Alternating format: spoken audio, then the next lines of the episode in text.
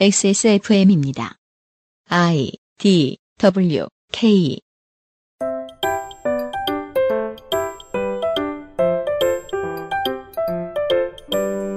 칼로리 계산법에 대해 알고 있는 사람은 많지만 실제로 어떻게 계산하는지 측정 과정의 표준은 있는지를 아는 사람은 적습니다.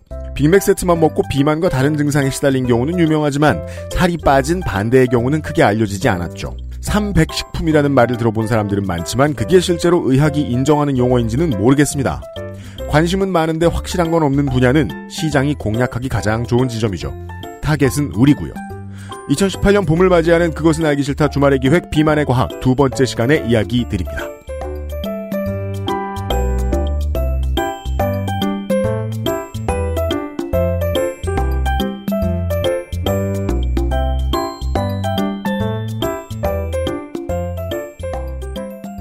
좋은 주말입니다. 봄도 찾아오고 먼지도 가득 찾아온 한강변에서 전해드리는 XSFM의 그것은 알기 싫다 262회 토요일 순서입니다. 유승균 PD고요. 오늘은 윤세민 에디터도 앉아 있습니다. 네, 안녕하십니까. 윤세민입니다. 어제 제가 뭐 나가면서 말씀드렸습니다만은 어, 제는 오밤중에 녹음을 해가지고 네. 예 아, 미안해서 윤세민 에디터는 안 불렀습니다. 아, 그러셨어요? 그 들어왔으면 되게 지옥 지옥도 왜요, 왜요, 왜요? 서울시장 한 명과 누군지 지금 기억도 안 나는 한 열댓 명이 XSFM 미디어 예 센터를 점령해가지고 음. 예. 뭐 하우스 같았어요. 우리 사무실 10명 들어오면 서 있을 자리 없어요. 그쵸. 솔직하게 처음 말씀드리네요. 윤세민 에디터 막 설거지하고 그랬었어야 될 거예요. 되게 많은 양을. 저 혼자 막았습니다. 아, 오늘은 에, 썰렁하고 좋은 비만의 과학 두 번째 시간입니다. 디버깅부터 하죠. 리박 리박 여러 채널을 통해서 특히 한의학에 종사하는 의학 노동자분들께서 오류를 지적을 해주셨습니다. 그 중에서 xsfm25@gmail.com을 통해서 연락을 주신 한의사 김상혁 씨의 이야기를 소개를 해드리죠. 저희가 지난 시간에 그 들어가면서 비만의 정의에 대해서 얘기했잖아요. 네. 그때 얘기했던 비만은 한자로 살찔 비에 찰만자를 씁니다. 원래 비만이라는 건. 음. 근데 저희가 소개해드렸던 비만에 대한 정의의 일부는 이 비만 말고 이름만 같게 읽히는 다른 비만이라는 증상에 대한 정의도 같이 말씀을 드려버렸던 거예요. 어, 한의학에 비만이라는 증상이 따로 또 있나 보네요. 그건 뱃속 결릴 비와 찰만이에요. 뱃속 결릴 비라는 글자가 있어요. 문, 자가 있는 거예요. 네. 뱃속이 결릴 것 같은 글자 모양을 가지고 있어요. 이게 그 저희가, 말, 저희가 말씀드렸던 가슴과 배가 답답하고 더부룩한 느낌이 있는 증상. 이건 음. 오비스리 비만이 아니에요. 음. 이거는 김상혁 의사 선생님이 뭐라고 하셨냐면 대한한의학회의 표준 한의학 용어집을 찾아서 알려주셨어요. 뱃속 결릴 비 찰만의 그 비만은 흉환부가 막혀서 그득하고 답답하되 아프지는 않은 병증. 흉한 부위가 막혔다고요? 흉완부. 아, 가슴이요? 내 몸에 흉한 부위가 아니고 많은 사람들의 가슴은 흉하게 생겼어요. 또. 그 제가 지나가다 농담처럼 말씀드렸던 소화불량. 그때 나타난 거랑 유사한, 유사한 증상이래요. 그러니까 한의학 용어가 지금 정의하는 오비스리 비만이 다른 의학이 이야기하는 정의와 크게 다르지 않다는 점도 알려주셨습니다. 지적해주신 한의학 노동자 여러분과 청취자 여러분 감사합니다. 고마워요. 우리 청취자들이 이렇게 적확한 지적질을 해주실 때마다 예, 저희의 모자란 부분을 채워주고 계십니다. 제가 이런 얘기를 왜 자꾸 하냐. 선물을 못 드려서 말로 때우는 거죠. 음. 앞으로는 선물도 좀 드려야 되겠습니다. 어, 기획 중에 있습니다. 지적질 환영합니다. 광고를 듣고 이한승 교수와 함께 하도록 하겠습니다. 아, 비만 진행자용 대본을 들고 나타나시네. 예, 이한승 교수와 함께 하도록 하겠습니다. 그것은 알기 싫다는 아로니아 열풍의 시초 평산네이처 아로니아진에서 도와주고 있습니다. XSFM입니다. 층간소음 걱정 없는 아이들 세상. 운동장을 아이에게. 알시케어 프리미엄 폴더 매트. 언제까지나 마지막 선택. 아로니아 진.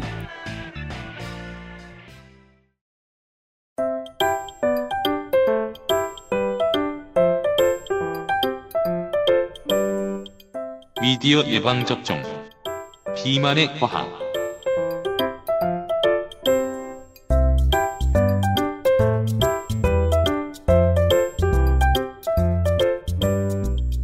저는 2월에 체육관을 정말 좋아합니다. 왜요? 뭐, 2월이면은 왠지 알것 같아. 제일 장사가 잘 될 때 아닌가요? 아니에요.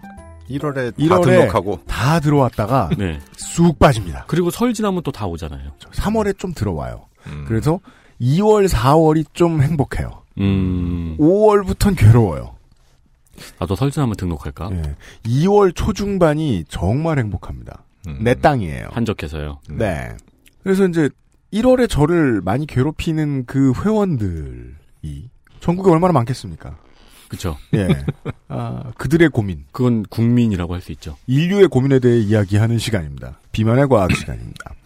저희들이 액세스몰에서 판매하고 있는 에, 먹는 것들의 성분을 계속 고민하고 계시던 아, 성분은 그 아니고 사이에. 이거 어떻게 만들었을까 좀 궁금해가지고. 그 식품공학 박사님이 이거를 유심히 보고 계시는 건 굉장히 무서운 음. 일이네요. 푸른 액을 집어넣 양아치인데 이러진 않을까. 아, 그러진 아니, 않으셨습니다. 보통 건조한 거엔 다그 아황산철이 이게 있는데 없어가지고 없, 없는데 어떻게 만들었을까 약간 궁금하긴 하네요.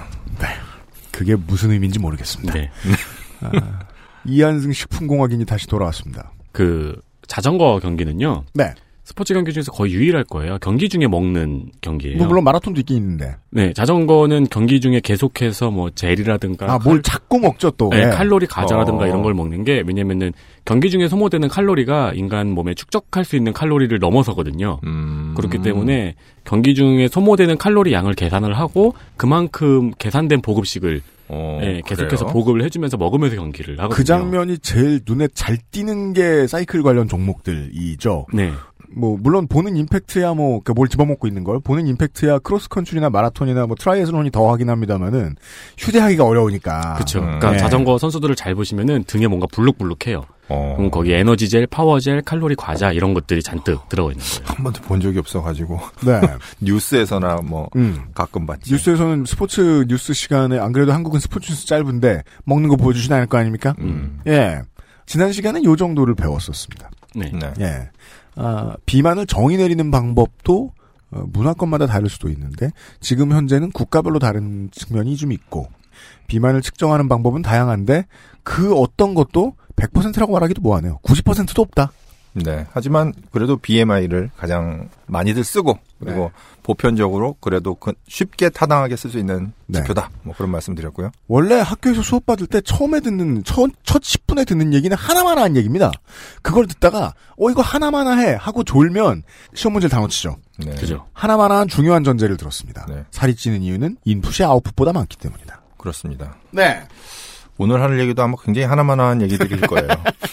아마 뭐 비만이나 살 찌는 거, 살 빼는 거 이런 거 관심 있으신 분들은 다 아시는 얘기일 수도 있습니다만 네. 한번 정리를 해보죠. 음. 뭐 그래서 오늘 이제 철, 처음으로 하려, 하고 싶은 얘기는 비만에는 어떤 요인들이 있느냐라는 네. 겁니다. 그러면 뭐 제일 먼저 나와야 되는 건 저는 당연히 칼로리라고 생각합니다. 네. 그래서 제가 그 인트로로 자전거 얘기를 한 거였는데 그렇죠. 아다리가 안 맞네요. 칼로리라는 거는 뭐 아시겠지만은 이게 열량이에요. 보통 우리가 열량 열량 그러면 이건 다 칼로리를 얘기하는 거고요. 네. 근데 열량은 무슨 뜻이에요? 열의 여- 양이란 뜻인가요? 아 쉽게 얘기하면 완전히 불을 태우는 연소를 시킬 때 들어가는 그 에너지의 양이죠. 음, 음. 보통 우리가 뭐 정의할 때 1칼로리를 뭐 물리그램을 일기압화해서 1도 올릴 때 필요한 그 뭐, 얘기. 네, 뭐 네. 14.5도에서 15.5도로 올리는 뭐 그 그걸 이제 칼로리라고 하는데 그게 최근에 그 무슨 저 공중파 방송에서 나왔던 다큐멘터리가 자세히 소개해 줬던 얘기죠. 열량을 측정하는 방식이 연구소마다 다르고 뭐 업체마다 다르다. 뭐 그런 이제 칼로리를 재는 기계도 있고 그리고 사람들이 해 보니까 뭐 그런 거 잘 아시죠? 뭐 탄수화물은 1g당 4kcal, 지방은 9kcal. 그런 얘기들 하죠. 네, 네. 네. 그거 그걸 가지고 이제 식품의 성분을 분석해 가지고 거꾸로 계산을 하기도 하고요. 뭐 음. 할수 있는 방법들은 여러 가지 있습니다. 이게 나온 거는 사실 옛날에 이제 사람들은 음식을 먹고 그게 소화돼서 내 몸에 에너지를 준다고 하는 거를 마치 불에 태워 가지고 소위 네. 말해서 연소 과정이라고 생각을 했던 거예요. 음. 연소 과정. 그러니까 이제 칼로리가 나온 건데 칼로리 이제 계속 얘기 나오겠지만 그냥 1칼로리 그러면은 정확하게 얘기하면 사실 킬로칼로리입니다. 근데 이제 이게 1000배거든요. 1칼 1 조그만 1칼로리가 사실 굉장히 적은 양이에요. 그래서 보통 우리가 100칼로리 그러면 100킬로칼로리인데 음. 네. 이거를 그냥 이제 칼로리라고 얘기하죠. 예, 예전에는 그냥 대문자 칼로리가 이렇게 썼거든요. 그래서 음. 이제 칼로리 그러면 그냥 킬로 칼로리라고 생각해 주셨으면 좋겠어요. 아, 그죠. 그것 때문에 네. 제가 저 몇 달 전에 칼로리라는 단어가 들어가는 광고를 만들다가 네. 한번 그 얘기가 진하게 나온 적이 있어요. 그 음. 광고주하고도 그런 얘기를 하면서 우린 킬로칼로리라고 썼으면 좋겠다. 왜냐면 이건 킬로칼로리니까. 네. 그렇죠. 예, 라고 했는데 그냥 칼로리라고 써달라는 이제 요청이 들어와서 음. 그거 가지고 옥신각신했던 기억이 나요. 제가 음. 첫 방송이 끝나고 어떤 분이 저한테 제 방송을 들은 아는 분이 그 음. 킬로 칼로리라고 하셔야지 칼로 아니 그러니까 다른 방송에서 예전에 다른 방송에서 그런 그랬던 적이 있어요. 근데 음. 네. 아무튼 그래서 칼로리라는 게 이제 그런 의미인데 요즘에는 칼로리가 중요하지 않다고 하시는 분들이 자꾸 많이 많이들 생기고 있습니다. 왜냐하면 배달시킨 다음에 맛있게 먹어서. 그 요즘에 언젠가부터였죠. 패스트푸드점 가도 햄버거 옆에 칼로리 표시돼 있고 막 그러잖아요. 네. 하지만 다시 한번 말씀드리지만 지난번에 방송을 들으신 분들은 기억하시겠지만 큰 그림으로 봤을 때 음. 살이 찌는 건 인풋 대비 아웃풋이 중요하고 음, 그 인풋은 결국은 열량입니다. 열량. 우리가 어떤 얼만큼 먹느냐 어. 먹지 않고 살이 찔 수는 없고요. 뭐 지난주에 잠깐 말씀드렸지만 뭐 부종이나 이런 것이 있을 수는 있으나 네. 네. 그런 거는 붓는 것이고 비만의 정의에 해당되지 않기 때문에 어릴 때 그런 얘기 들었었어요. 냉, 냉면을 먹었으면 살이 안 찌는 거 아니냐. 차가우니까. 이건 열력. 그너 맨날 베스킨라빈스에 살라고. 네. 네. 칼로리가 중요하지 않다는 얘기가 나오는 이유는 사실은 칼로리 말고도 생각해 볼 것들이 많다는 의미이지. 그렇다고 그 인풋에 해당되는 칼로리를 무시하, 무시하시는 건 안 됩니다. 네. 오늘은 지금은 칼로리 얘기입니다. 네, 논문을 낼 때요. 음. 칼로리를 언제나 맞춰서 실험을 합니다. 네. 칼로리를 맞추지 않고 실험을 하면 논문을 받아주지도 않아요. 예를 들어서 설탕의 유해성 실험을 하고 싶다. 그러면 예를 들어서 쥐한테 얘는 설탕을 먹이고 음. 얘는 다른 거를 먹이고 음. 이렇게 해서 할 때 그 다른 거를 먹일 때 칼로리를 맞춰서 먹여야지. 음. 칼로리를 안 맞추면은 그게 되겠습니까? 그거, 음. 그거는 비교가 안 되는 거잖아요. 아, 틀린 실험이다. 그렇죠. 그러니까 칼로리는 사실은 언제나 기본 중에 기본이다. 음. 근데 이제 어려운 점은 이거죠. 예를 들어 설탕을 뭐 실험을 한다면은 음.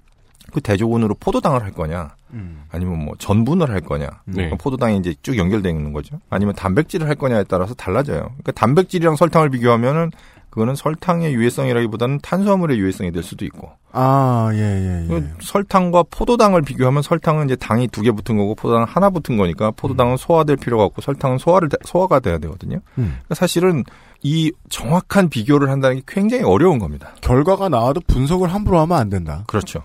그래도 언제나 사람들이 제일 중요하게 생각해야 되는 건 칼로리다. 그, 그 다양한 변인들의 기준을 현재 잡아주는 거는 칼로리로 많이 쓰이고 있는 거군요. 그렇죠. 네. 하지만 칼로리에 대한 이제 반론들이 나오면서 사람들이 그 다음으로 비만에서 중요한 건 뭐냐 그러면은 식품의 성분을 따지시는 분들이 계세요. 성분. 네. 나쁘다는 게 아닙니다. 네. 그래서 뭐 이런 이런 성분은 칼로리는 이렇지만 그러니까 예를 들어 똑같은 뭐 100칼로리지만 네. 이런 성분은 어 비만에 좀 더 좋고 음. 비만에 좋다는 게 비만 사- 비만 비만해지기 살을- 좋고 어. 살이 더 찌고 네. 살찌기 좋고. 찌기 좋고 어, 이런 성분은 살이 좀 덜 찌기 덜 찔 수. 있다. 네. 뭐 그렇게 얘기하는 음. 어, 사람들이 점점점 늘고 있어요. 음. 근데 분명히 뭘 먹느냐, 어떤 성분을 먹느냐에 따라 차이가 있습니다. 하지만 그걸 가지고 칼로리는 중요하지 않아 이렇게 얘기한다면 그거는 저는 잘못된 거라고 생각하고요.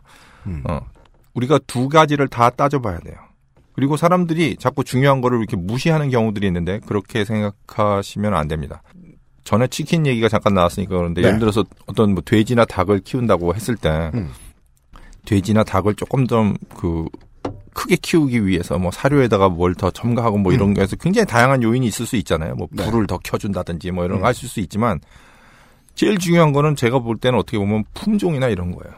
별로 안 자라는 놈을 가지고 키우면은 뭐 다른 거 아무리 잘 해줘봐야 음. 안 되거든요. 그러니까 여러 가지 요인 중에서 중요한 건 칼로리라는 얘기를 다시 한번 음. 드리고 네네네. 성분을 가지고 얘기할 때 여러분들이 한 번쯤 들어보셨을 게 황제 다이어트 이런 겁니다. 저는 이름만 들어봤어요. 아 그래요? 네. 의외로 황제 다이어트, 황제 다이어트의 다른 버전을 이제 닭가슴살 다이어트라고도 하고요. 네. 단백질만 먹는 거죠. 고기만 먹는 거죠, 고기만. 아. 소금도 안 찍고. 그리고 지난번에 그 저기 그 유면상 PD님이 말씀하신 저탄고지 네. 이게 바로 황제 다이어트거든요. 엄청 실천하려 애를 썼어요. 네. 유현상 PD가. 그 애킨스 다이어트라고도 합니다. 그렇습니까? 사에 만들어 가지고 네. 이게 이 다이어트는 사실은 탄수화물을 섭취를 제한시키는 겁니다. 음. 지난 시간에 이제 큰 그림에서 음. 영양 성분이 남으면 그냥 에너지가 남으면 음. 그걸 저장한다고 그랬는데 그럼 남는 게 뭐냐? 그러면은 보통은 탄수화물이 남습니다. 음, 그러니까 탄수화물이 남는다기보다 탄수화물이 에너지로 빨리빨리 전환이 돼요. 음. 네. 근데 단백질이나 지방은요. 소화 흡수의 탄수화물보다 훨씬 더 느려요. 네, 맞습니다. 네. 음. 그래서 지방은 많이 먹어도 사실 소화가 잘 안 돼요. 우리 몸은 전부 다 수용액계잖아요. 물과 관련되어 있습니다. 네. 그렇기 때문에 지방은 물에 안 녹으니까 음. 소화 흡수가 되기가 굉장히 힘들어요. 그 바로바로 나가요. 그렇죠. 그게 나가서 그래서 지방 지방변이라는 게 있는 겁니다. 그래서 음. 가끔 가다 삼겹살 많이 드신 분 다음 날 아침에 음. 어, 변비가 해소됐어요 이러시는 분들 음. 그런 게 네. 일종의 지방변이나 뭐 이런 거죠. 그래서 음.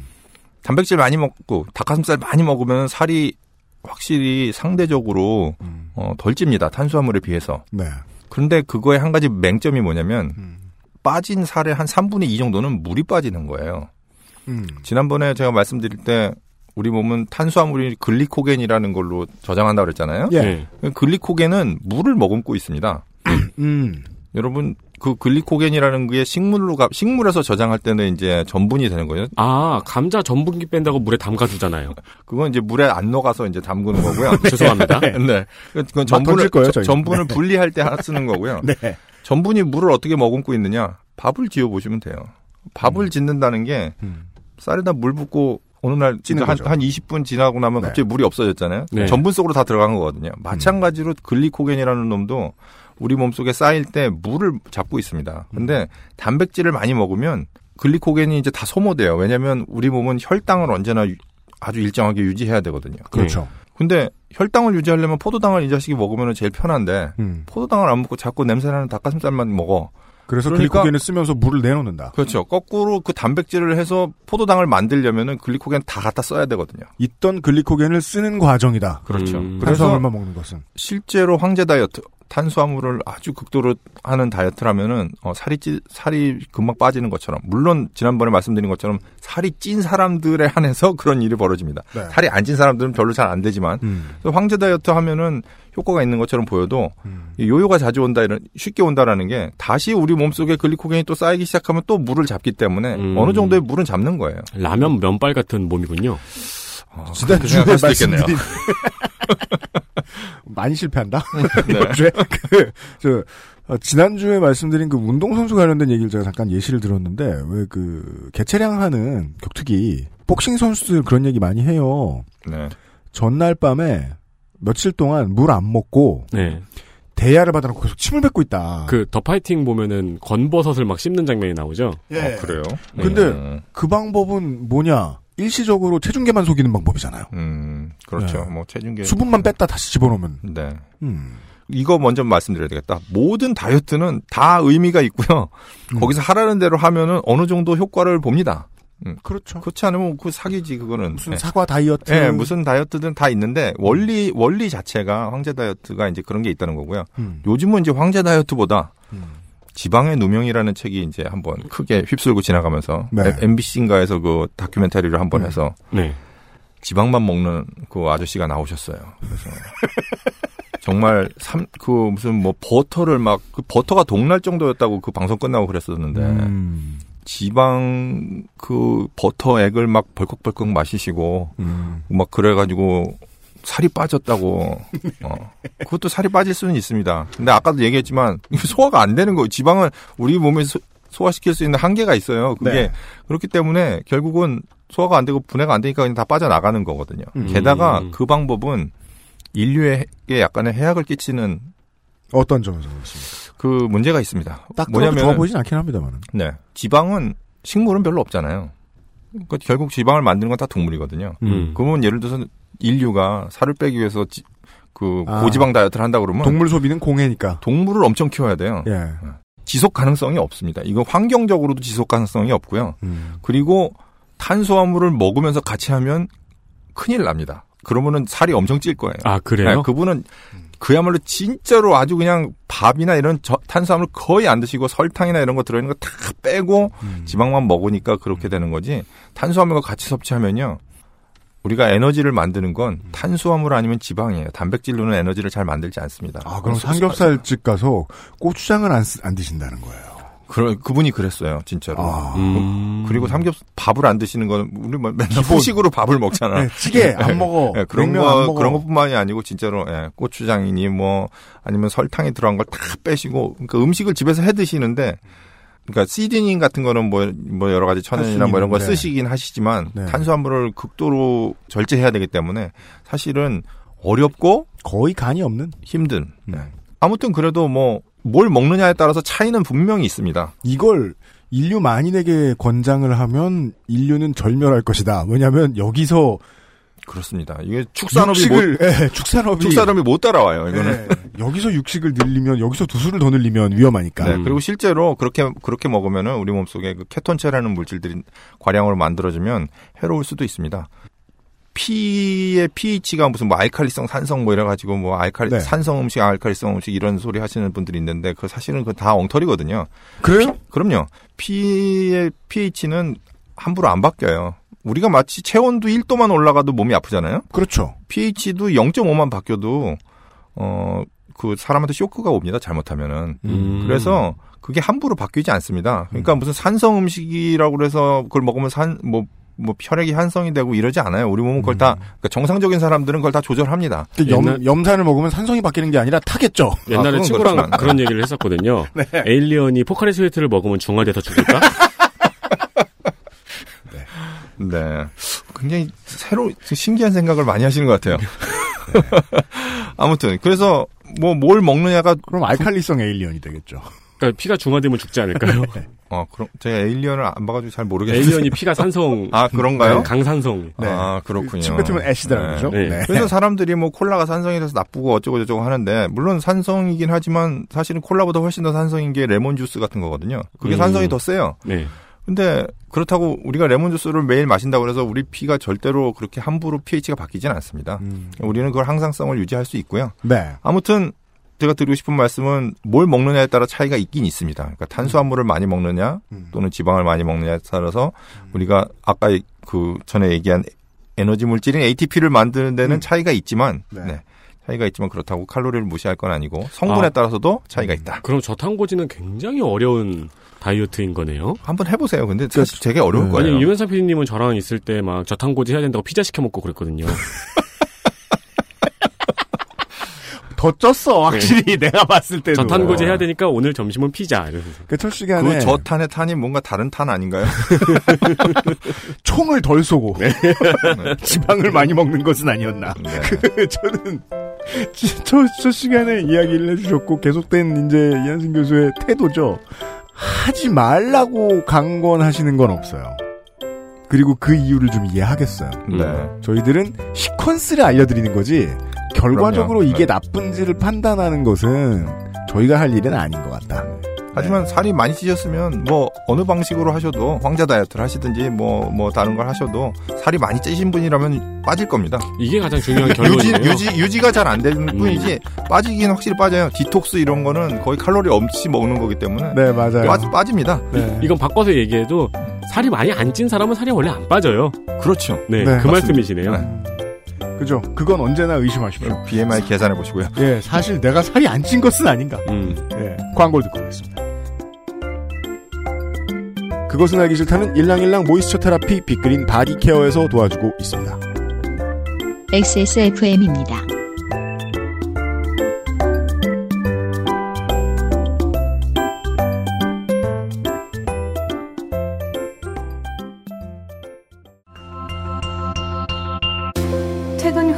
지친 몸을 위로해주는 건 역시 샤워가 최고예요. 욕조에 몸을 맡길 땐 빅그린 바디오일 몇 방울과 함께하죠. 욕조 안에 퍼지는 일랑일랑의 향기. 휴식 그 이상의 것을 부르기 충분하죠. 물론 혼자여도 나쁘진 않아요. 단지 누구와 함께라면 조금 더 좋을 뿐이죠. 물기를 닦고 나면 준비는 끝났어요. 속옷을 입는다는 느낌으로 바디크림을 바르기만 하면 되죠. 가끔은 그것만으로 충분하거든요. Big Green 모이스처 테라피 무거운 그래픽카드 혼자 끼우다 휘어집니다. 컴스테이션에 문의하십시오.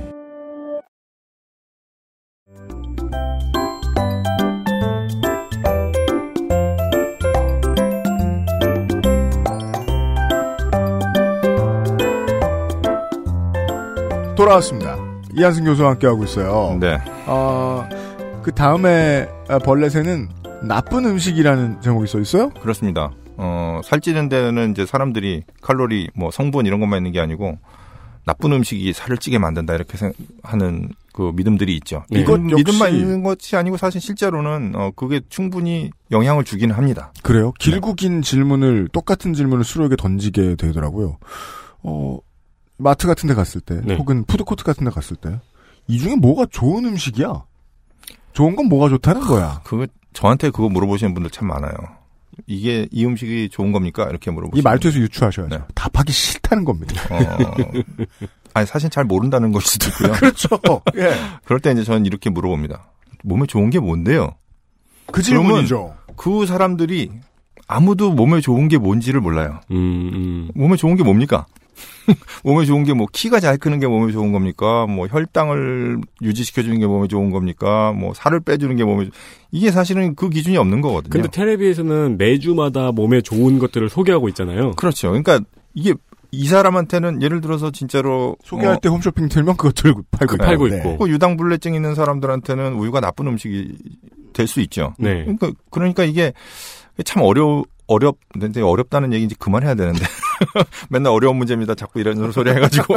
예, 저- 근데 이게. 예, 가- 네. 간단하지 않은 문제거든요. 이것은 복잡한 네. 문제입니다. 근데 사람들은 나쁜 음식이라는 게 있다고 믿습니다. 그렇죠. 그리고 사실은 있습니다. 뭐 음. 한번 생각해 보세요. 나쁜 음식 그럼 뭐가 제일 먼저 생각나는 거? 나쁜 음식. 생라면. 생라면. 왜 생?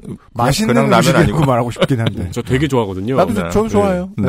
아마 얘기하면 설탕 뭐 이런 게 아마 제일 많이 나오잖아요. 그리고 뭐 햄버거가 보통 대표적이죠. 음. 뭐 MSG, 패스트푸드 뭐 많습니다. 음. 뭐 그냥 오늘 그 페- 나쁜 음식이 그 결국 비만에는 이런 음식이 나쁘다라고 생각하는 것들이 있어요. 그 중에서 이제 한 두 가지만 그냥 얘기해 보고 싶은데 그 중에 하나 패스트푸드 같은 겁니다. 네. 옛날엔 정크푸드라고 많이 불렀죠. 음. 요즘은 이제 정크라는 말을 잘 쓰진 않는 것 같아요. 네. 과거에 비해서는. 그게 굉장히 유명해진 데는 영화 한 편이 큰 아주 공헌을 했습니다. 한참 제가 팔팔하던 시기에 나왔던 영화예요. 네. 보면서 고민 많이 했었어요. Super Size Me라고 하는 음. 모건 스펄록 감독이 만든 다큐멘터리죠. 네. 감독이 직접 실험 대상이 돼서 실험을 행하는 영화죠. 그렇죠. 자기가 한 달 동안 맥도날드에서 그걸 계속 먹으면서 내 몸이 어떻게 변화되는가를 보여주는. 음, 네. 빅맥 세트였던가요? 그래서 다큐멘터리로 굉장히 훌륭하지만 이제 과학하는 사람들은 저건 n수가 1이잖아. n수가 1짜리 실험은 하면 안 되지. 아, 아, 네. 네. 그렇죠. 실험군이 하나인 실험을 하는 것은 네, 좋지 않다. 네. 뭐 그렇, 그렇긴 합니다만 그래도 하여튼 굉장히 극적으로 보여주고 있기 때문에 그걸 보고 딱 오면 어, 사람들은 다들 맥도날드는 가지 말아야 되겠구나 이렇게 생각한다는. 거죠. 그렇죠. 그렇게 생각합니다. 실제로 그 거기서 보면은 그 몸무게가 한 달 동안 11kg가 늘었고 네. 건강 관련 수치들이 다 안 좋아졌고 뭐 우울증, 성기능 장애, 뭐 간 질환 장애 뭐 이런 것들의 이제 초기 증상이 나타났다고 그러고요. 또 재밌는 거는 그 우리나라에서도 그거를 그게 이제 우리나라에 수입돼서 들어온 다음에 맞아요. 모 시민단체 간사님이 해보셨어요. 네, 따라 하다가 24일 만에 포기했어요. 음. 의사가 그만하라고 그래가지고 음. 몸에 몸에 안 좋은 거 하면 안 된다고 그래서 음. 음. 그랬었는데 음. 하지만 맥도날드를 먹고 살을 뺀 사람들이 있습니다. 그런 사람들이 은근히 음. 꽤 많이 있어요. 근데 네. 맥도날드도 음. 3일에 하나씩 먹으면 살이 빠지겠죠. 아니요, 이, 이 사람들이 매일 맥도날드를 3개월씩 3개월을 먹고 몸무게를 10몇 킬로씩 뺀 사람들이 있어요. 음. 노스캐롤라이나에 있는 메라브 모건이라는 여성이 90일을 먹고 몸무게를 16.7kg를 뺐다. 음. 또 뭐 그 뉴햄프셔에 사는 소소웨일이라는 사람도 마찬가지. 그리고 아이오와주 사는 이 존 시스나라는 사람은 이 사람은 과학 선생님이에요. 그래서 너희들이 그 맥도날드 음식이 나쁘다고 생각하지만 이걸 이렇게 생각해 볼 수도 있다라고 본인이 이제 실험을 해본 겁니다. 그래서 이, 이 사람도 역시 늘려줬군요. 90일간 맥도날드에서 먹고 몸무게 17kg를 뺐습니다. 콜레스테롤 수치도 낮아지고 그래서 어떻게 그럼 차이가 뭐냐? 특이한 건 콜레스테롤 수치도 낮아졌다. 네. 차이가 뭐냐? 칼로리를 제한해서 먹은 거죠. 그러니까 맥도날드를 적게 먹은 거죠. 그렇죠. 음. 그 모건 스펠록은 하루에 5,000kcal 칼로리, 5,000 칼로리를 먹었습니다. 음. 콜라도 대짜로 그냥. 음. 미국 대짜는 또 엄청 크지 않습니까? 그렇죠. 네. 미국 대짜는 진짜. 네. 네. Big Gulp. 네, 네. 네. 손에 쥐기 힘든. 음. 리필도 해 먹어요. 그러고도 또 걔네들은. 그렇죠. 네. 네. 그런데 이 사람은 그렇게 먹은 게 아니고 맥도날드도 보시면요. 저기 아침 메뉴는 햄버거가 별로 없고 무슨 저기 bacon and egg 네, 뭐 이런 네. 것도 네, 있고 그렇죠. 뭐막 그러거든요. 그거를 적당히 칼로리를 하루에 2,000 정도 되게 음. 이렇게 맞춰가지고 먹는 음. 거예요. 그리고 탄산음료 같은 것도 음. 뭐 아마 다이어트 콜라나 이런 것도 마시고 그리고 이거 알바생들만 아는 지식인데 소금 넣지 말고 다시 튀겨달라 그러면 프렌치 프라이 새 걸로 나오죠. 저희 그래서 아, 그거? 네. 퍼트린 사람 때문에 알바생들이 많이 힘들어졌을 거라고 생각해요. 맞아요. 네. 저희 아, 방송도 그렇게 있겠네. 되겠죠? 네. 죄송합니다. 네. 그래서 그 칼로리를 제한했더니 살이 빠지더라. 맥도날드만 있는 게 아니고요. 그 크리스틴 도어티라고 이, 이분은 저기 그 멕시칸 패스트푸드 중에 타코벨이라고 있거든요. 한국에도 이제 들어와 아, 들어왔나요? 네. 아, 저희도 자주 있습니다. 시켜 먹습니다. 아 그래요? 네. 그분은 그 타코벨을 먹으면서 그 2년 동안 24kg를 뺀 사람도 있어요. 음. 그러니까 결국은 그 음식을 어떻게 먹느냐가 굉장히 중요하다는 음, 겁니다. 네. 나쁜 음식에 대해서 뭐 여러 가지 있지만 제가 듣는 제가 전에 들었던 어떤 팟캐스트에서 그 누군지 얘기해야 되나 강원 선생님이 나온 팟캐스트였는데 저도 안면은 있어요. 아 그분. 그래요. 네. 네. 그 거기서 남편 빨리 죽이려면 300식품을 많이 먹이라 이런 얘기가 나온 적이 있어요. 뭐 물론 농담이었겠습니다. 아 물론 농담이죠. 네. 네. 뭐그 그 얘기는 이제 300 남편은 죽이고 싶죠. 근데 어. 농담이겠습니다만 300식품이 나쁘다는 거잖아요. 네, 네. 300식품이 뭡니까 근데? 밀가루 설탕 이거 얘기하는 거 아니에요? 하얀 세 개요. 예. 네, 하얀 색에. 밀가루, 설탕, 설탕 쌀. 마리화나 아, 하얘져. 마리화나. 하얘요? 아니요. 마리화나 good. 아, 아니구나. cocaine. 네, 그건 아. 컷이, 컷이 잘 된. 그건 하얗죠. 네. 어, 그럴 수도 죄송합니다. 있겠다. 그건 drug이잖아, food가 아니고. 그렇죠. 아, 네. 먹으면 그래서 안 됩니다. 300식품이 뭐냐 그러면 사실은 아는 사람이 아무도 없어요. 제가 예전에 저 책, 묘합니다. 300식품이라는 말은 많이 쓰고 다니는데 네. 그세 개가 뭐냐고 물어보면 저처럼 이상한 소리를 할 것이요 제가 책, 책 쓸 때 300식품에 대해서 진짜 열심히 찾았는데 음. 종이가 없는 거예요. 아, 그 그래요? 어디에서도. 어. 음. 그래서 영어로도 찾아보고 뭐 이, 일본어 일본어도 찾아보고 막 이랬는데 아, 안- 재밌는 얘기가 나왔습니다. 네. 그래서 300식품이 봤더니 서양에서는 밀가루, 설탕, 소금, 우유 뭐 이 중에서 세 개 그냥 자기 마음대로 꼽, 꼽아가지고 300식품이라고 하는데 아니 그럼 400식품이라고 하지. 서양은 300식품이란 말 자체가 없는 것 같아요. 아예. 어디에도 정의가 없는 말이다. 네. 그냥 음. 그냥 희고 나쁜 음식 뭐 이런 식 이런 식으로 그냥 음. 얘기하고 이제 한국 일본은 300식품이란 말을 조금 쓰는 것 같은데 특히 한국은 많이 쓰는데 음. 한국은 밀가루, 설탕, 소금, 우유뿐만이 아니고 백미. 왜냐면 한국은 밀가루보다 쌀을 많이 먹잖아요. 그죠. 그러니까 완전히 도정한 백미. 음. 그리고 MSG. 음. 이걸 넣어가지고 어디서는 그 중에 요거 세 개. 근데 다른 MS, 데서- MSG는 왜 하얘요? MSG 왜 하였냐고요? 예, MSG가 왜 하얀 음식에 모르겠어요. 들어가요? 아니 물질 자체 그 가루가 그냥 하얘서 그런 거 아닐까요? 네. 아, 그런가요? 특별히 특별히 뭐- 보면 흰색. 음. 네. 아니 설탕도 뭐, 저 하얗고 뭐 좀- 다른 색소 물질 같은 게 다 없이 아주 순수한 물질이니까 그렇겠죠. 아. 네.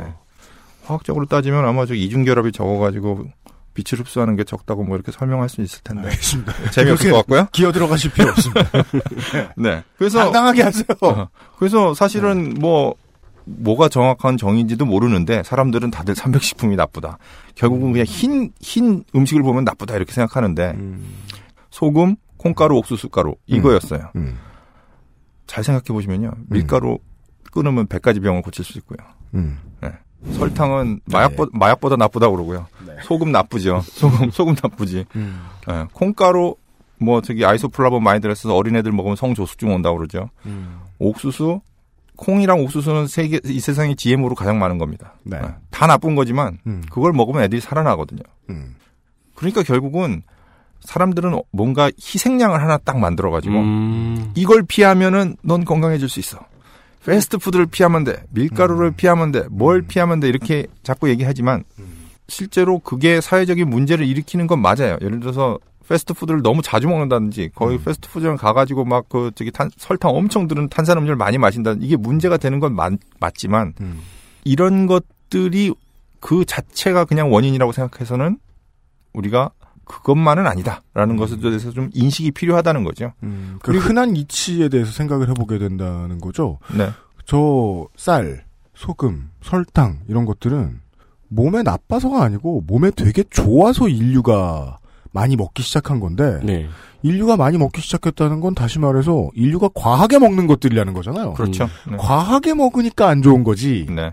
예, 일찍 죽일려면 많이 먹여라. 네. 그, 다른 걸 많이 먹여도 그 대신 저는 이제 그 이런 말씀은 드리고 싶어요. 패스트푸드점에 자주 가는 거는 우리가 진짜 신경 쓰지 않으면은 과하게 먹게 돼 있어요. 네. 그러니까 그 맞아요. 그래서 조심해야 되는 거지. 그러니까 그런 분들 계시잖아요. 내 자식은 절대로 햄버거나 콜라를 못 마시게 하겠다. 뭐 그거는 저는 좀좀 과하다고 생각해요. 음. 그냥 소풍 갈 때 이럴 때는 한번 마실 수도 있는 거지. 그렇죠. 음. 네, 그거를 너무 그렇게까지 strict하게 하실 필요는 없다고 생각하는데. 음. NL이면 이해해 주겠는데. 미제의 음료다. 아, 그렇군요. 네. 네. 815 콜라도. 그러니까 말이야. 얼마든지 얼터너티브는 있어요. 네. 탄수화물이 나쁘다. 막 이런 것도 음. 사실은 이것도 많은 분들이 모르시는 건데 하- 아시아 사람들이 말랐을까요? 아프리카 사람들이 말랐을까요? 체중이 어디가 더 많이 나갈까요? 음, 둘 다 너무 큰 대륙이라 어떻게 비교할 수 있을지 모르겠는데. 그러니까요. 네. 근데 사실은 실제로는 아, 아시아 사람들이 더 말랐어요. BMI가 더 낮아요. 음. 네. 근데 아시아가 탄수화물을 제일 많이 먹는 대륙이거든요. 다른 데에 비해서. 음, 그렇죠. 쌀 특히 많이 먹고. 그러니까 우리는 네. 탄수화물 안 먹으면 밥 안 먹었다 그러잖아요. 네, 국- 국수 많이 먹고. 음. 그런데 비만은 제일 적잖아요. 그러니까 네. 총량의 문제하고 비율의 문제하고 우리가 헷갈리면 안 돼요. 총량이 적으면 네. 총량이 적으면 그 비율이 별로 그렇게 큰 의미가 없어져요. 그래서 음. 제가 드리고 싶은 말씀은 이제 뭘 먹느냐, 어떻게 먹느냐 같이 생각해 봐야 된다. 어떻게 우리는- 먹느냐를 따지지 않고 그냥 단순하게 희생량 하나 딱 정해서 저거 피하면 돼, 이거 피하면 돼, 이렇게 피하면은 이상한 사람들이 그 굉장히 비싼 거를 갖다가 막 당신한테 팔아먹을 수도 있다라는 거 한번 공학- 생각해 봐야 됩니다. 공학도가 아닌 이상, 저 실험군을 10명 이상을 만나서 어떤 소비를 결정하지 않아요. 네. 예. 다이어트에 대한 제 평소 지론인 것 같아요. 자려고 침대에 누웠을 때 배가 고파가지고 너무너무 괴롭지 않으면 살 안 빠진다. 음, 인풋. 네. 예. 저거야. 네. 다이어트 할 때마다 항상 가장 괴로운 시간이잖아요. 침대에 누워있는 시간. 음. 네. 그게 바로 다음에 나올 호르몬에 관련된 거랑 연관이 있어요. 그런가요? 음. 사실은 이게 호르몬이 그 다음은 비만 관련 호르몬의 얘기네요. 네 그렇습니다. 호르몬 그러면 호르몬이 뭐냐? 그러면은 이제 신체 내분비구간에서 생산하는 화학 물질들이라서 이게 특정한 대사나 화학 신호 같은 걸 주고받는 물질들이거든요. 네. 그래서 얘는 이제 뭐 메커니즘적으로는 이제 조금 분비가 돼가지고 특정 세포 수용체에 가서 결합을 하면 이제 그 다음에 반응이 막 그래서 예를 들어서 내가 탄수화물을 많이 먹어서 글리코겐을 몸에다 쌓아놓겠다라면은 글리코겐이 쌓이는 거는 그 과정이지만 그럼 얘- 얘가 왜 쌓는 거냐 그러면은 인슐린이나 이런 놈들이 가가지고 음. 이제 쌓아라라고 신호를 줘야 된다는 거죠. 그 신호 물질이 이제 호르몬이 되는 거죠. 분명히 이런 설명을 저는 평생에 걸쳐 많이 들었거든요. 네. 근데 여전히 호르몬 그러면은 우리 몸에서 뭔가 굉장히 중요한 것. 그건 맞죠. 맞습니다. 일본의 곱창. 중요한 거, 아, 그건 호르몬 약기, 그, 네. 네. 그게 뭐야? 호르몬 약기, 네. 그렇죠. 일본에 가면 많이 볼 수 있습니다. 저 네. 사실 예전에 일본 가서 살때 그 호르몬 네. 그거 보고, 뭐, 왜, 뭐 호르몬을 먹는 건가? 막 그런 적이 있었습니다. 정말 무식했던, 네. 호르몬에 대한 이야기를 잠시 후에 해보겠습니다. 네. 그것은 알기 싫다는 1인 가구의 첫 번째 가구 아이스케어 폴더 매트에서 도와주고 있습니다. XSFM입니다.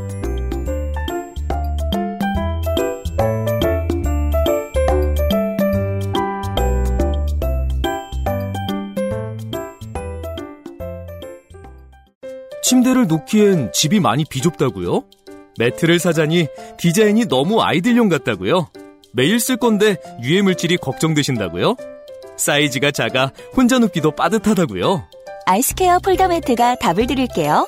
퀸 사이즈의 넉넉한 크기, 10중 고밀도 압축 내장품으로 만들어낸 안락함. 물티슈 하나로 청소까지 간편하게 어디에나 어울리는 모던한 디자인은 기본. 알스케어와 함께 나 혼자 산다. 알스케어 프리미엄 폴더 매트. 언제까지나 마지막 선택. 아로니아 진.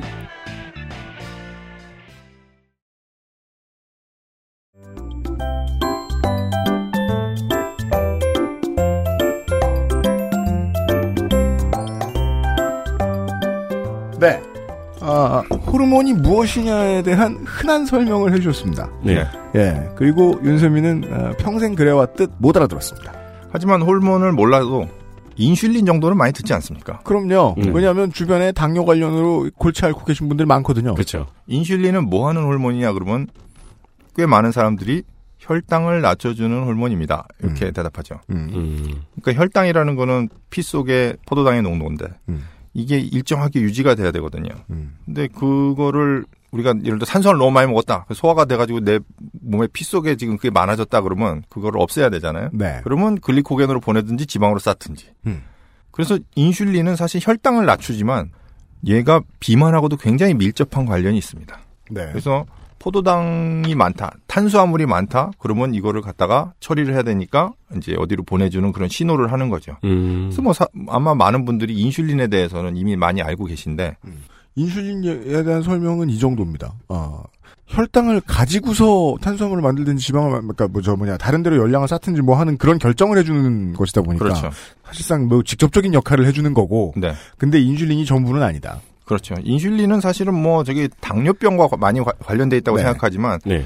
원래 이 비만이 거의 대부분의 성인병, 요즘은 이제 성인병이라고 안 하고 생활습관병이라고 이제 그렇게 네. 얘기하는데 사실은 비만이 다 연관이 있잖아요. 네. 이게 이런 호르몬들하고 다 서로 서로 서로 밀접하게 관련이 있거든요. 음. 제가- 처음엔 인슐린이었고. 네. 그다음에 렙틴이라는 게 있어요. 그래서 얘는 이제 식욕 억제 호르몬이라고 그래서 음. 소위 말해서 포만감 같은 걸 주는 호르몬입니다. 음. 그래서 요 녀석은 체지방을 일정하게 유지하도록 돕는 호르몬인데 혹시 예전에 네. 어디 시- 무슨 뭐 신문 기사나 이런 데서 음. 쥐가 두 마리가 있는데 하나는 삐쩍 삐쩍 마르지 않잖아요. 좀 통- 그냥 통통한 정도고 하나는 이따만한 아주 비만 쥐 두 마리의 사진을 보신 적이 어 있는 분들이 계실 거예요. 네.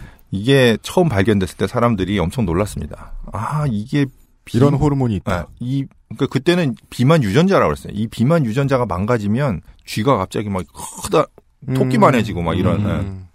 비만 유전자 관련 기사는 저는 최근에도 올해도 몇몇개 본 것 같아요. 그렇죠. 그래요. 이제는 비만 유전자는 뭐 거의 한20 몇 개 막 넘는데 음. 이게 처음 발견됐을 때 사람들이 그 전에는 그냥 이 먹는 양과 뭐 이런 것만 생각하다가 아, 이 호르몬에 따라서 굉장히 큰 차이가 나는구나. 음. 그런 걸 알게 된 거죠. 그래서 이게 1994년에 이제 처음 발견됐는데 이게 망가지면 음. 이 렙틴이라는 호르몬을 만드는 유전자가 망가지면 엄청나게 뚱뚱해진다. 음. 네. 그래서 사람들이 이제 술 마시면 왜 뱃살이 나옵니까? 뭐 이런 얘기 하면은 음.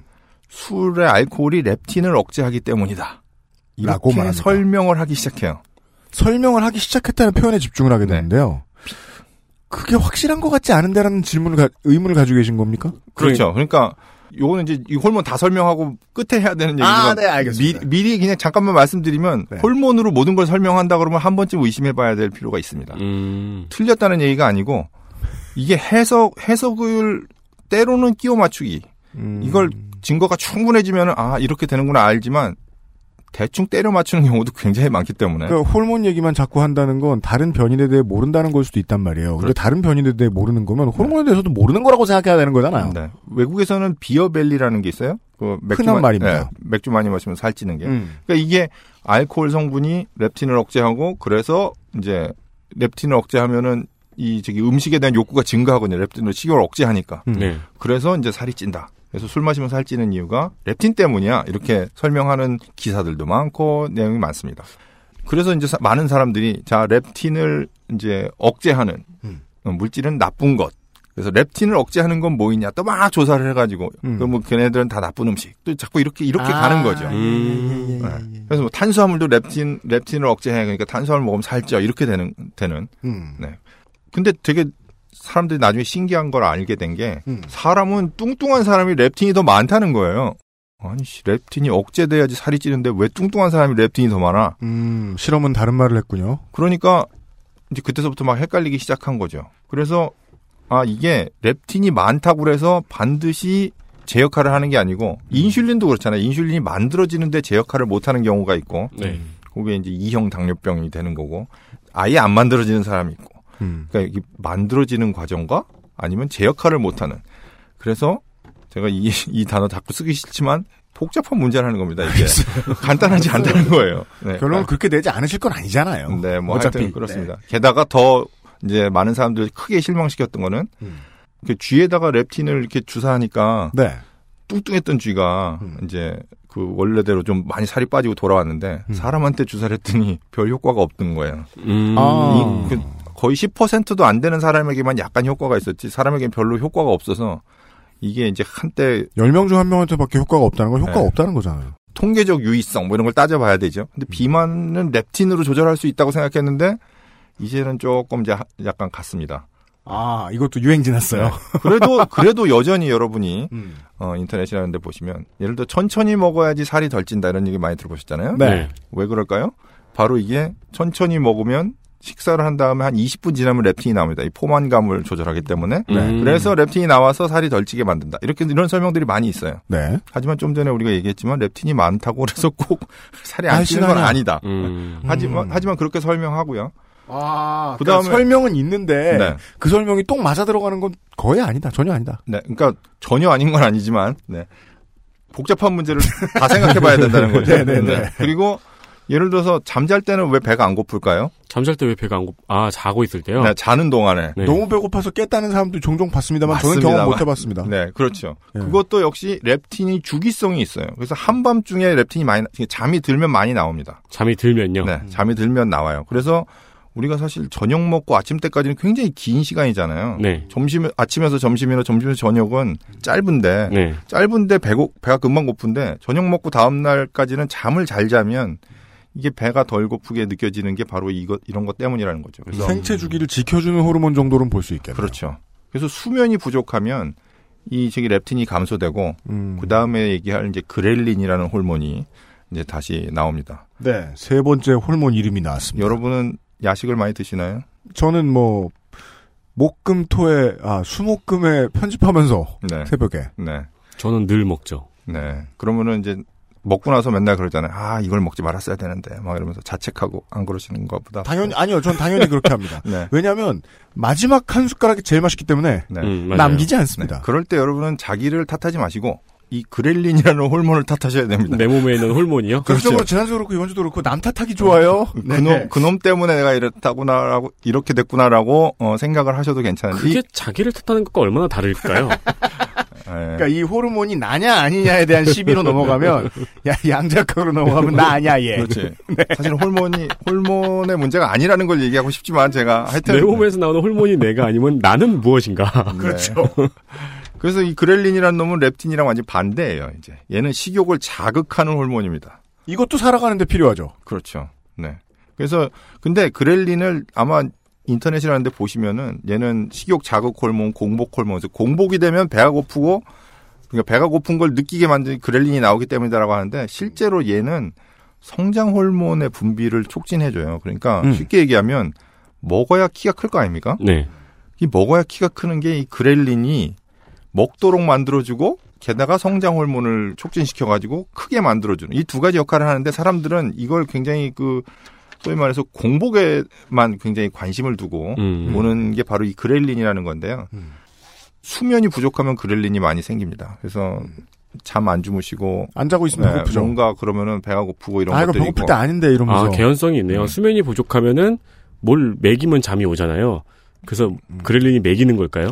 혹은 뭐 계속 계속 먹, 뭔가 먹 게 네. 만드는 거죠. 네. 그러면 잠이 오니까요. 네. 또뭐 이런 이런 얘기도 있어요. 아침 식사를 걸르면은 살이 찌는 이유가 뭐냐? 그러면 아침 식사를 걸르면은 이게 그렐린이 확 증가해가지고 점심 점심을 많이 한다. 점심을 많이 먹게 만든다. 뭐 아, 뭐, 몸속에 그렐린이 네. 드글드글해져 가지고. 근데 네. 여- 이제 여기까지 듣고 나면은 아 그래 그러면 역시 나는 호르몬에 의해서 지배받는 인간이니까 아무것도 어, 도움이 안 돼. 내 문제가 아니고 어, 얘네들이 문제구나. 아 예. 인슐린이라는 놈이 자꾸 살찌게 만들고 음. 어, 렙틴이랑 그렐린이 내 음. 몸에서 제대로 작용 안 하고 이렇게 생각하는데 사실은 이거는 과학적인 메커니즘의 설명일 수는 있는데요. 음. 이게 이걸 근본 원인이라고 생각하시면 안 됩니다. 그리고 사람들은 이걸 가지고 이걸 조절하면 사- 음. 비만이나 이런 거 비만의 문제를 해결하거나 이럴 수 있다고 생각하지만 그거는 아주 정밀하게 약이라든지 이런 측면에서는 될 수 있을지 몰라도 음 식이나 이런 걸로 이런 그 무슨 호르몬을 조절하는 거는 굉장히 어려운 문제예요.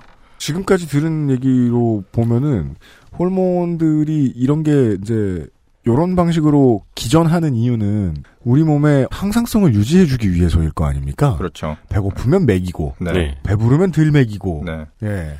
그래서 호르몬의 조절은 간단하지도 않고 사실 쉽지도 않습니다. 이, 일- 이 정도나 해주는 이 일을 해주는데 그냥 보통 약도 아니고 음식을 먹어서 이걸 조절하려 든다 네. 하는 건 이상해 보이긴 하네요 이제. 그렇죠. 제가 사실 굉장히 황당해하는 이제 여태까지의 얘기보다 더 황당한 얘기가 이런 거예요. 비 오는 날 파전은 왜 땡기는가? 그거 인터넷 찾아보시면 굉장히 많거든요. 그 제가 알고 있는 유력한 설은 그건데 네. 이 파전이 칙한 소리가 비 오는 소리와 비슷해서 그렇죠. 그 얘기가 나오기 전에 뭐가 있었냐면은 음. 행복 호르몬인 세로토닌이 만 그 파전 파전을? 먹으면 아니 파- 파전을 먹으면은 거기 밀가루가 들어가잖아요. 네. 밀가루에는 단백질이 있습니다. 네. 단백질에 그 트립토판이라는 단백질이 많은데 음. 이게 많으면 세로토닌이라는 호르몬이 생겨요. 근데 비가 오면 우울하니까요. 네, 그래서 세로토닌이 나오면 이제 우울감을 없애준다는 거죠. 그럼 빤도로나 빠네토닌을 먹어도 된다고. 아니 우리가 평소에 아니죠. 먹는 무엇을 먹어도 되죠. 단백질만 먹으면 됩니다. 그렇게 만약에 그렇게 하면- 얘기하면 어, 단백질만 먹으면 그거 왜 밀가루 그럼 밀가루 다시 황제 다이어트로 돌아와요. 그렇죠. 닭가슴살 먹어도 된다는 거 아니야? 아니 그러면은 밀가루에는 단백질 뭐 10몇 프로 10%밖에 없는데 10% 13% 많아봐야 음. 그럴 거면은 파전을 먹을 게 아니고 삼겹살이나 뭐 닭가슴살을 음. 먹으면 훨씬 더 세로토닌이 많이 만들어질 텐데 네. 이런 식의 해석들이 네. 굉장히 많고 마치 호르몬이 이런 모든 것들을 관장하는 좌우한다고 것 어. 처- 같은 어감을 준다. 그렇죠. 느낌을 준다. 그러니까 호르몬이 만들어지고 조절하는 거는 굉장히 엄밀하게 작용하는 거지. 그게 우리 우리가 내가 이걸 먹는다고 해서 갑자기 이 호르몬의 수치가 확 올라가고 뚝 떨어지고 막 이렇지 않아요. 음. 물론 인슐린 같은 경우 인슐린의 경우는 혈당에 의한 반, 반응이 굉장히 셉니다. 그래서 이제 혈당이 높아지면 인슐린이 빨리 이거를 해야 낮추려고. 네. 네. 하지만 아까도 얘기했지만 이게 서로 서로 서로 서로 엮- 어- 얽혀 있기 때문에 네. 단순하게 우리가 어, 이런 호르몬이 비만의 어떤 메커니즘을 작동하는 거는 분명하지만 음. 그렇다고 해서 우리가 쉽게 호르몬을 조절해서 살을 빼겠다라고 생각하는 거는 어, 거의 불가능할 수도 있습니다. 약을 먹어서 될 수는 있다고 생각해요. 음. 약이나 이런 쪽으로는. 우리가 이 공학 얘기를 쭉 들으면서 그 계속해서 일관되는 성격을 찾으려고 저는 되게 애를 쓰잖아요. 어, 지금 하나 얻은 건 그거예요. 마음으로는 네. 살을 빼면 지금 살을 빼려면 뭘 해야 되고 앞으로 뭘 경계해야지 뭐가 나쁘다고 생각해야지 하면서 어, 마음으로는 끌어오를 수 있거든요. 네. 근데 음, 몸은 절대로 거기에 박자 맞춰주지 않는다는 거죠. 음. 음, 음. 두 시간 동안 제일 많이 생각하게 되는 건 그거네요. 네. 시장의 유행 이번에 무슨 다이어트가 유행이래. 음. 그리고 뭐 먹어본 사람들의 평 음. 이런 것들은 시장을 끌어오르게 할 수 있어. 시장이 끌어오르면 소비자이 나도 덩달아 끌어올라. 네. 몸은 같이 안 놀아준다고 거기에 음. 몸이 막 좋아하면서 그래 당장 레몬 디톡스를 사와라고 하지 않는다. 네. 그런 얘기를 들은 것 같아요. 네. 예제로 기사의 링크를 아, 두개 정도. 이 기사 기사를 가져온 이유는 네. 제가 얼마 전에 너무 좀 약간 그 황당한 아침에 눈을 딱 떴는데 네. 누가 어 아메리카노도 살찐다. 어, 저도 그런 얘기 들었어요. 네, 그 기사가 났어요. 음. 그래서 뭐야 아메리카노는 칼로리도 없는데 왜 살이 찐다는 거야 봤더니 음. 아, 그 커피 안에 있는 카페인이 그 스트레스 호르몬인 콜티솔의 분비를 촉진시켜 가지고 그래서 이 저기 심장박동 뭐 호흡률을 높이고 어쩌고 저쩌고 뭐 이래서 콜티솔의 수치가 높아지니까 살이 찔 수 있다. 근데 원래 아메리카노는 이 심장박동과 이 호흡률이 높아지기 때문에 대사량이 올라가서 다이어트에 도움이 된다고. 그러니까요. 그- 그래서 아니 아니 그래도 하여튼 그게 맞는 얘기인데 네. 일단은 뭐 그래서 스트레스 호르몬 그러니까 스- 사람들이 그게 대사량이 높아지면은 살이 사실은 빠지는 건데 네. 스트레스를 받으면 먹기 때문에 살이 찐다는 거예요. 여태까지 그러면 이게 이 논리 오류가 동일한 논리로 이렇게 얘기할 수 있다는 거 아닙니까? 운동하면 살찐다. 그러니까요. 그쵸. 그러니까 배- 네. 운동하면 배가 고파지니까 많이 먹게 돼서 살쪄 이런 거랑 비슷한 네. 논리거든요. 운동은 다이어트에 해. 근데 이제 기사를 잘 보니까 아, 일단 데일리 메일에서 나온 거를 번역한 기사였고요. 좀 황당한 거는 그 다음 날 기사가 오전 9시 이전에 모닝 커피가 더 피곤하게 만든다. 그래서 그 기사를 보니까 그 아침에 마시는 커피가 cortisol 호르몬의 분비량을 오히려 이번에 또 줄인다고 나왔어요. 아 전날 나온 기사와 네. 정반대의 네. 그래서 뭐 어쩌라고. 그러게요. 네. 그래서 이게- 찾아보니까 카페인은 콜티솔 분비를 높이는 건 맞는 것 같아요. 이쪽은 뭐 제가 내분비학을 전공하지 않기 때문에 잘 모르겠지만 제가 그냥 슬쩍 찾아본 바에 따르면 그렇긴 한데 제가 네. 드리고 싶은 말씀은 음. 이렇게 해석의 문제가 네. 명확하지 않은 부분에 있어서 함부로 해석하는 것들이 굉장히 많고 음. 특히 대중에게 쉽게 이해시키기 위해서 아마 이런 걸 연구한 사람들은 실제로 이게 얼마나 차이가 있는지 없는지 보기 위해서 했겠죠. 이게 진짜로 커피가 뭐 살을 찌게 하냐 안 하냐를 본 건 아니고 음. 근데 이걸 대중에게 이해시키기 위해서 이상한 해석들이 막 나오고 네. 서로 저, 어떨 때는 막 상반되는 해석들이 나오고 그래요. 저는 처음에 이제 그 그냥 이 두 기사에 대한 대강을 듣고서 안 하는 이만 못하는 얘기네요 라고 말하고 그냥 퉁치려 그랬는데 그러면 왠지 진행자 입장에서 양심에 찔려가지고 네. 그 스트레스 받으면 나오는 호르몬이 있고 네. 그게 분비되는 상황이 있고 네. 예. 결국은 같은 음식을 먹는데 어떤 측면에서 cortisol이라는 호르몬이 늘었다, 줄었다. 이게 상반된 제가 보기에는 이거는 이 두 개의 기사의 가장 큰 문제는 reference가 없다는 거예요. 그냥 누군가가 한 말을 갖다가 인용해가지고 이걸 제목으로 기사를 실었거든요. 그러니까 음. 이건 실험을 들여다보고 어떤 의미에서 왜 사람들이 어떤 조건에서 실험을 했는지를 확인해 보지 않고는 함부로 얘기할 수 없는 그런 부분이라는 겁니다. 이거 뭐랑 비슷한가 생각해 보니까 말을 전개하는 방식이 서- 혈액형별 성격론하고 똑같네요. 사실은 상반되는 논리를 얘기했는데 어떤 사람들은 다 공감해줘. 누군가는 세상에 어딘가는. 그래서 이런 식품에 대한 얘기들이 사실 심리학이랑 되게 많이 연관돼 있어요. 확증 편향도 많고 음.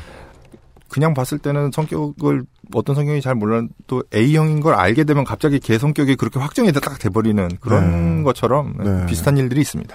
일반화가 성급할수록 어, 확증의 편향이 심할수록 어, 본인도 모르는 혹은, 혹은 본인이 알고 있으면서 숨기고 있는 필자의 정치적인 의도가 센 거잖아요. 네. 어, 예전보다 이런 정치적인 의도가 그득한 글들이 되게 많아요. 근데 저는 이런 게 이런 게 그런- 팔리거든요. 그런 글들이 이런 걸 클릭해서 읽어봅니다. 그런 글들의 비율이 늘었다고 생각하지 않아요. 네. 전체적인 글의 비율이 늘다 보니까 이런 거의 숫자도 더 많아 보이는 음, 거죠. 그렇기도 하죠. 예, 예, 예. 게다가 포털 사이트에 잘 보이는 데다가 배치하기도 하고. 그러니까 이게 둘 다 지금 맞아요, 맞아요. 기사 네. 제목으로 사람들이 알고 있는 사실이 틀렸다는 거를 지적하고 있는 음. 거잖아요. 그러니까 이런 식으로 기사 제목을 뽑고 뒤에 근거는 굉장히 빈약한 음. 누군 우리가 이름 모르는 외국의 누군가가 말했다. 네. 이거 봐요. 호르몬도 죄가 없어요. 근데 사실 커피는 진짜 커피 먹음 커피가 암에 좋다. 그러니까 암에 걸리기 좋은 게 아니고 커피의 어떤 성분들이 음. 뭐암 예방에 나는데 좋다는 논문도 많고요. 또 커피 속에 발암 물질이 또 막 들어 있다 이런 논문도 많고요. 네. 그러니까 이거는 그냥 그렇게 쉽게 얘기할 수 없는데 음. 확- 한 가지 확실한 거는 통상적으로 마시는 양은 그렇게 큰 영향을 주지 않습니다. 대개는 엄청 과량을 그쵸. 먹여가지고 네. 예, 그런 걸 보는 거지. 덤프 트럭 2,000대분 그러니까 뭐 이런 식으로. 네. 이한승 교수님의 그러니까 요 말씀이 그 정치적으로 너무 섹시하지 않기 때문에 가장 옳음에도 불구하고 통용되지 않는 거잖아요. 음, 네. 어, 네. 이 정도는 괜찮아요라는 말. 네. 하지만 사람들은 무슨 소리야 나쁜 게 들어있다면은 야 조금이라도 먹어도 나쁠 거 아니야 이렇게 생각하죠. 그렇게 생각하면 원칙대로는 굶어 죽어야죠 지금부터. 그렇 네 그렇습니다. 그런데 네. 그렇게 생각 안 하시는 분들이 참 많다는. 그리고 왜 그런 논리 전개도 네. 있잖아요. 뭐 예를 들자면 여름에 선크림 바르면 얼굴이 더 탄다라는 기사 제목이에요. 음. 클릭하면 선크림 바르면 햇빛을 의식하지 않고 자신 있게 햇빛에 노출될 가능성이 높기 때문에 얼굴이 더 탄다라는 어, 식의 논리 그렇죠. 전개. 네, 맞습니다. 그 얘긴 그거 아니에요. 선크림을 바른다는 건 밖에 나간다는 거기 때문에 네. 밖에 나갔으니 사- 탔다는 거 아니야. 그쵸, 그쵸. 어, 근데 사람들은 이거를 다 비판적으로 읽을 시간도 없고요. 소비자들은 네. 예. 제가 보기에는 연구하는 사람들은 그렇게 허술하게 할 거라고 생각하지 않아요. 근데 음. 그게 그게 대중들한테 전달될 때 사람. 네, 전달될 때좀 약간 이제 오해도 서- 음. 생기고 아니면 뭐 약간 좀 쉽게 얘기해서 섹시하게 보이기 위해서 음. 그거를 약간 이제 마사지 하다가 완전히 엉뚱한 얘기가 돼버린다든지 그럴 수 있다는 데일리 거죠. 메일에 뭐 투자자도 아니고 월급 직원이 자기 자리를 지키기 위해서 어쩔 수 없이 더 섹시하게 써야 됐던 기사가 우리의 머리를 얼마나 흐트려 놓았는가. 네. 네. 그래서 지난주, 이번 주, 그리고 다음 주는 다이어트에 대해서 얘기합니다만 살을 빼는 방법을 알려드리는 것이 아닙니다. 그렇습니다. 다이어트를 탐구해보고 있습니다. 네. 예, 여러 가지 측면에서 말입니다. 사실 사회가 다이어트를 소비하는 방법에 대해서 설명을 해주고 계시네요. 그런 것도 듣고 있네요. 네. 네. 네, 아, 이한승 교수와 다음 주에 결론을 좀 들어보겠습니다. 예. 아, 오늘도 수고하셨습니다. 네, 감사합니다. 그것은 알기 싫다는 용산의 숨은 보석 컴스테이션에서 도와주고 있습니다. XSFM입니다.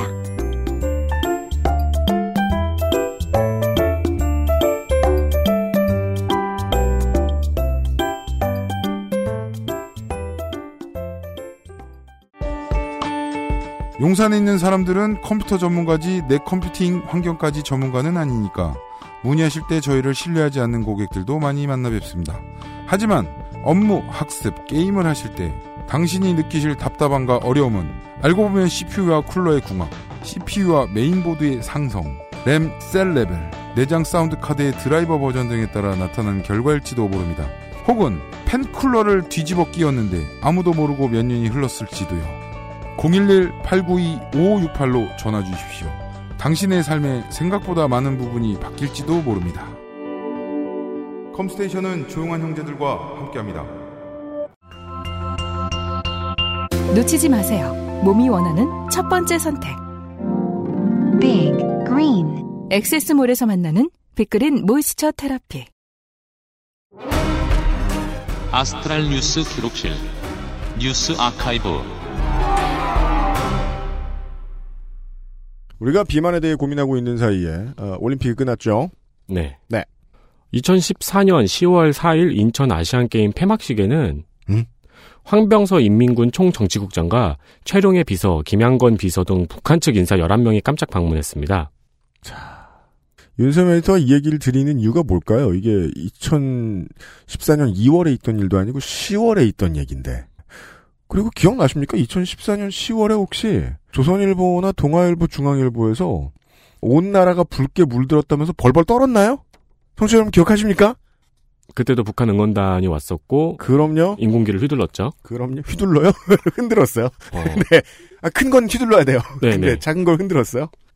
그래서 김무성 당시 새누리당 김무성 당시 새누리당 대표와 회담을 진행했습니다. 웃으며 잘만 회담했습니다. 악수도 하고요. 네. 네, 그러면서 이제 그 당시 무슨 대화를 나눴는지 언론 기사를 찾아보다가 김무성 당시 대표의 페이스북을 찾았어요. 글 좀 지워라. 딴 얘기 할 거면. 네. 국회의원, 그러니까 새누리당 국회의원을 말하는 것 같아요. 음. 국회의원 20명이 북한 여자축구 대표팀을 응원했다. 새누리당 의원들이요. 체육 교류를 통해서 남북 교류를 확대하자고 대화를 나눴습니다. 음흠.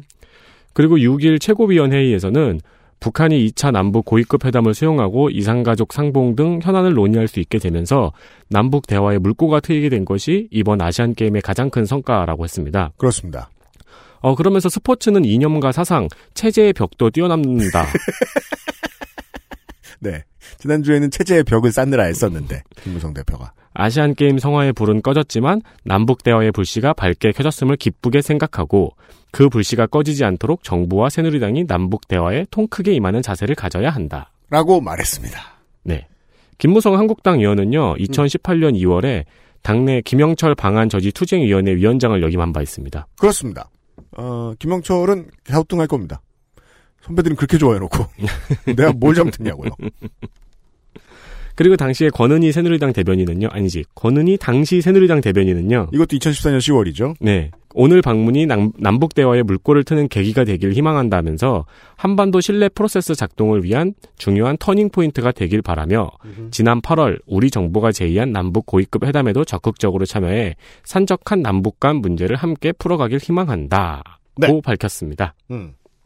그리고 이 방남을 계기로 11일 후에 판문점 우리 측 통일의 집에서 군사회담이 열렸습니다. 네. 고위급 회담이라고까지는 말할 수 없었습니다만 아무튼 군사회담이 열렸었고. 그래서 차라리 뭐 정당이 이제 여야를 바꾸면서 말을 뒤집는 일이 아예 없는 것도 아니고 종종 쓰는 전략 전략이니까 그 전에 자기들이 했을 때 결과라도 좋았었으면 좋겠는데 결과는 여러분들이 아시는 그대로입니다. 네. 이게 거의 마지막이었고 그 다음 수는 누구도 이유를 아직까지 알 수 없는 개성공단 폐쇄였죠. 네. 회담 자체는 이제 비공개로 진행이 되었고 네. 대체로 이제 북한에 북한은 뭐 삐라 살포하지 말아 달라 뭐 요구했고 우리나라는 그렇죠. 사과 표시해 달라 요구했고 뭐 그런 식이었죠. 근데 이 군사 회담을 열린 것에 대해서 권은희 당시 새누리당 대변인은 비록 현재의 남북 관계가 대화와 도발의 국면을 오가는 상황이긴 하지만 그러면 중략하고 남북의 갈등은 대화로 풀어나가는 것이 가장 바람직하고 부작용이 덜합니다. 주옥 같은 말들 하고 있어요. 더 주옥 같은 말이 뒤에 있어요. 네. 공자는 산을 움직이려 하는 이는 작은 돌을 드러내는 일로 시작한다고 말했습니다. 어떻게든 대화를 하자. 남북 갈등 해소와 평화 통일 등 어렵고 복잡한 문제들을 풀기 위해서는 대화부터 시작해야 합니다. 라고 권은희 새누리당 대변인이 말했었습니다. 2010 4년 전에. 네. 그리고는 요즘 사설을 들고 나왔네요, 윤석열 에디터가. 네, 그래서 이제 새누리당의 반응을 받고 그래서 조선일보의 반응도 한번 살펴봤어요. 음. 근데 먼저 어, 이번 달 조선일보 2018년 2월 24일자의 사설을 살펴보겠습니다. 네. 사설 제목은 김현철 박남 노림수 김정은 계산대로 흘러가나. 네. 우리 국민 수십 명을 죽게 만든 테러에 관련됐거나 관련된 것으로 의심할 소지가 이 문장도 자, 또 자신. 없어요, 또. 처음에 썼다가 자신 없어요, 또. 그 의심할 소지가 있는 사람. 관련됐거나 관련된 것으로 의심할 소지가 있는 사람을 상대방이 협상 대표로 보낸다면 당연히 거부해야 한다. 아, 네. 당연히 거부해야 됐대요. 보내겠다고 제안하는 것 자체가 결례고 도발이다. 야 2014년에요. 11명어치 결례를 했어요. 북한이. 김정은이 김영철을 대표로 보낸 데는 남남 갈등을 일으켜 판을 흔들겠다는 의도가 있을 것이다. 아, 지난번에 황병서가 왔는데. 네. 그왜 손희상 씨가 음. 저희 기사 읽기 놀이에서 네. 앞에 가정을 놓은 다음에 음. 그 가정을 기정사실화해서 다음 문장을 이어간다고 했잖아요. 그 수법. 그 수법 꽤 많더라고요. 그렇죠. 조선일보 사설을 보면 정말 많이 알수 네, 있죠. 여기도 이렇게 판을 흔들겠다는 의도가 있을 것이다. 왜? 내가 가정을 그렇게 했기 때문에. 그래서 대한민국 상황은 실제 김정은 계산대로 흘러가고 있다. 아, 결론도 나옵니다. 김정은의 계산 능력은 아인슈타인 급이에요. 네. 어, 이번 달에 이런 사설을 냈습니다. 음. 그런데 이 조선일보가 2014년 10일, 2014년 10월 16일자 사설을 살펴보겠습니다. 4년 전 아시안게임 때의 사설을 봅시다. 그때는 알려드렸죠? 북측 인사 11명과 김무성 새누리당 대표가 회담을 옹기종기 하던 때예요. 네, 그리고 이 사설은 그 이후에 이제 군사회담에 대한 사설이었어요. 네. 사설 제목은 천안함 도발 주역 내보낸 북과 대화해야 하는 현실. 인정해라, 이 현실을. 이런 북한과 마주 앉아 대화하고 합의를 읽어내는 것은 엄청난 인내를 필요로 한다. 어려운 일이다. 응원해라. 그렇다고 북한과의 대화를 피할 이유도 없다. 이유가 없다! 긴 호흡으로 남북 대화를 이어간 원칙과 분명한 방향 설정이 무엇보다 중요하다. 그렇습니다. 이런 얘기였어요. 2014년에 이런 사설을 내보냈으니까 4년 뒤에 김정은 계산대로 흘러가고 있는 거 아닐까요? 김정은은 그때부터 계산을 잘했다. 네. 계산력은 원래 잘 녹슬지 않아요. 아, 한편 자유한국당은 그 도로 점거 시위를 했죠, 밤새도록. 네. 예, 그러면서 뭐 결코 뭐 지난주였죠? 박람을 저지하겠다고 분명히 했어요. 음. 결국 우회 박람을 했잖아요. 그렇습니다. 그 우- 우회 박- 우회를 통해 박람한 것에 대해서 자유한국당은 애국 시민 여러분 덕분에 김영철이 통일대교를 건너지 못하도록 했다면서 승리를 선언했습니다. 그렇습니다. 그러니까 박람을 저지하겠다고 목- 했었는데 다리만 못 건너면 되는 거예요. 이제 다리만 못 건너면 되는 걸로 목표를 은근슬쩍 바꿔서 승리를 선언했어요. 네. 이런 사람들이 마포대교에 진을 치고 있으면 우리는 서강대교를 건너가면 된다는 얘기죠. 그럼 이 사람들은 승리를 선언하는 거예요. 마포대교를 못 건너게 했다. 네. 마포대교 사수. 날짜를 맞춰서 보통 뉴스 아카이브를 정리하는데요. 아, 이번 주에는 제가 이게 너무 재미가 있어가지고요. 지난 아시안 게임 때 정말 엄청나게 변죽을 울렸는데 그런 것만큼의 홍보 효과는 없었어요. 음, 네. 지, 지난 이번보다 더 많은 사람들이 그 정치인은 어, 남 남쪽을 찾았는데 어, 홍보 효과 가 그렇게 많이 없었기 때문에 좀 많이 잊혀졌거든요. 갑자기 소개해드리고 싶었습니다. 이게 이제 2단인 게 이단이에요. 아니 그그 2단이 아니고요. 그 깜짝이야. 네. 어. 처음에 이제 김영철 부위원장 박람을 반대하고 네. 난리를 쳤잖아요. 음. 난리를 치니까 이제 10월 16일 군사회담을 이제 니네도 옛날에 이렇게 만나지 않았냐. 그때도 김영철이 박람을 하지 않았냐. 그렇죠. 라는 식으로 따지니까 다시 자유한국당에서 음. 그거는 군사회담이었다. 그렇죠. 라면서 이제 반사를 했는데 거기에 또 걸려든 게 음. 10월 4일날 이 김무성 대표가 황병서, 최룡해, 김양건 등과 악수를 하고 웃으며 대화를 나눈 게 또 걸렸죠. 그렇죠. 네. 이- 여기에는 대응을 못 하고 있습니다. 군사회담만 하는데 스포츠는 이념과 사상 최저의 벽도 뛰어넘는다는 말을 뭐하러 했겠습니까? 그게 제가 그래서 이제 그 이번 정권 넘어서면서 우리 작년에 이제 그 김광진 전 의원 나오셨을 때 했던 얘기 제가 김광진 의원이 한 얘기 중에 제일 좋아하는 얘기 있잖아요. 옛날과 다르게 요즘은 언론이 뭘 떠들어도 사람들이 기억할 수 있기 때문에 그렇죠. 예 호락호락하지 않을 것이다. 거의 그 야당 입장에서는 공수가 바뀐 걸 빼면은 제일 크게 바뀐 요소가 그거거든요. 사람들은 이제 아카이브를 뒤져본다. 네. 예. 그거 하나에 발 걸려가지고 옛날에 묘수가 지금은 악수가 되는 게 너무 많습니다. 그거 하나에 발 걸려가지고 대박이 터진 게 그 국정농단 청문회에서 김기춘 비서실장이었죠. 그렇죠. 이런 식입니다. 예. 자유한국당이 똑똑해지려면 아직 먼 것 같습니다. 김정은 수준의 계산력을 가지려면. 예, 뉴스 아카이브였습니다. 아 그리고 저도 같이 물러갑니다. 유승균 PD였습니다. 윤세민 에디터도 수고 많았습니다. 청취자 여러분들도 듣느라 수고 많으셨습니다. 다음 주에 뵙죠. 안녕히 계십시오. 안녕히 계십시오. XSFM입니다. I D W K